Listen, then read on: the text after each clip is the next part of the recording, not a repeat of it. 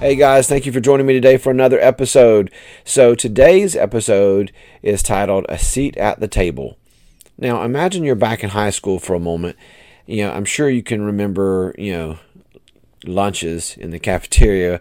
There was always that one table where all the popular kids sat, that one table that a lot of kids would give anything to sit at.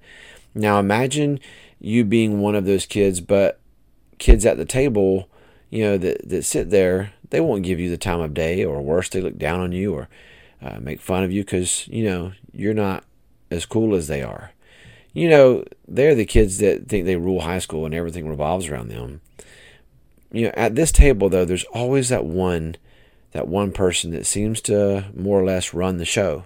They are most likely the pop, the most popular one at the table. Now imagine for a moment that this person sees you and sees how others are treating you and decides to have compassion on you and and be a friend to you. Imagine that they decide, you know what? I'm going to invite them to come sit at the table and they invite you to sit at the table with them at the popular table. Now, all of a sudden, the people that made fun of you and were looking down on you, all of a sudden now they're brought down a peg or two and you are raised up and now all of a sudden you're sitting at the table and they now want to talk to you. As an adult we deal with you know the same thing from work to social circles to what you drive to where you live. Maybe you kept your head down putting in the hours at work and but you feel like you keep getting overlooked. Coworkers making comments talking about you behind your back. Maybe it's that dream house in that nice neighborhood. Maybe it's getting that opportunity to live out a dream that God put in your heart long ago, but so many thought you were, you know, crazy or not capable uh, of doing it. Then all of a sudden, you are promoted over your coworkers. You get that house you've been wanting. God opens doors that make it possible for you to live out that dream He gave you. And He does it all right in front of all of those doubters, critics, and crabs in a bucket that just want to pull you down and keep you there. Why? Because that is what God does. Psalms 20, Psalm 23 5. You prepare a table before me in the presence of my enemies. David had a lot of enemies before and during his reign. He trusted God and delighted in his ways, and God blessed David in the presence of his enemies, letting them know that God's favor and protection was with David. This verse paints a beautiful picture for those who put their faith in Jesus, for those who walk with God and find salvation through Jesus. God promises the same for us. Seek God with all your heart and ignore your critics, and God will bless you right in front of them.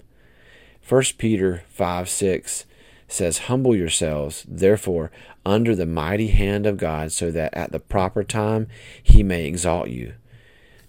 David didn't say when God would provide the blessing of preparing a table in the presence of his enemies. He just said God that God prepares one. That is because it will come in his time at just the right time. Sometimes we feel like God hasn't God has forgotten about us and we are, you know, surrounded by enemies. Psalm 13, 1 through 2 says, How long, O Lord, will you forget me forever? How long will you hide your face from me? How long must I take counsel in my soul and have sorrow in my heart all the day? How long shall my enemy be exalted over me? You may feel like David at times. You may want to cry out to God and ask Him the same thing David asked. It's hard waiting on God, you know, at times. And even through, even though David sounds like he is down and out, Look at what he says in verses 5 and 6. But I have trusted in your steadfast love. My heart shall rejoice in your salvation. I will sing to the Lord because he has dealt bountifully with me. David doesn't hold back, and he says what we all feel at times, but verses 5 and 6 show us the heart of David. I feel like he is saying, God, your love never changes and you never fail me, and you have always blessed me more than I deserve. That shows humility and gratitude, and that is a powerful combination. God blessed David and raised him up in the presence of his enemies. Did David do anything to deserve it? No. God did it for his name's sake. He showed David's enemies that he was God and that whoever he raised up, no enemy could stop it. That being said, I do believe that David knew how to move the heart of God. He used honest, open prayers, not holding back, but instead he let it fly. Listen to this open, honest prayer from David. Listen to how he gets real with God. Psalm 142 With my voice I cry out to the Lord. With my voice I plead for mercy to the Lord. I pour out my complaint before him. I tell my trouble before him. When my spirit faints within me, you know my way. In the path where I walk, they have hidden a trap for me. Look to the right and see. There is none who takes notice of me. No refuge remains to me. No one cares for my soul.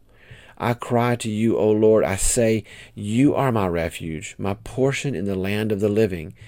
Attend to my cry, for I am brought very low. Deliver me from my persecutors, persecutors, for they are too strong for me. Bring me out of prison, that I may give thanks to your name. The righteous will surround me, for you will deal bountifully with me. That is real, folks. David lets it fly. He is vulnerable before God, pouring out what troubles him, telling God how he really feels discouraged, attacked, discarded, alone, forgotten. But then he expresses his need for God to do what only God can do deliver him because he can't do it himself. That is where God thrives, when we surrender to him and ask him to do what only he can do. When we let God show out in our lives, he gets the glory and we are blessed all the more for it. Then he finishes the psalm with a familiar phrase For you will deal bountifully with me. Meaning, God, you always show me favor even though I don't deserve it.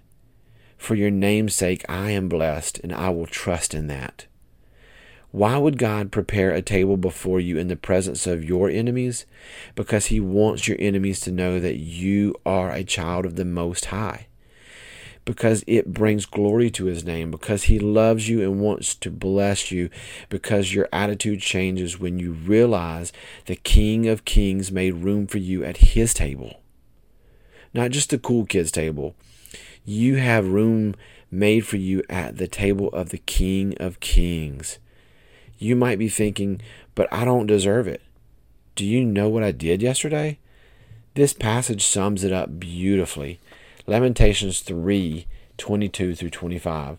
The steadfast love of the Lord never ceases, His mercies never come to an end.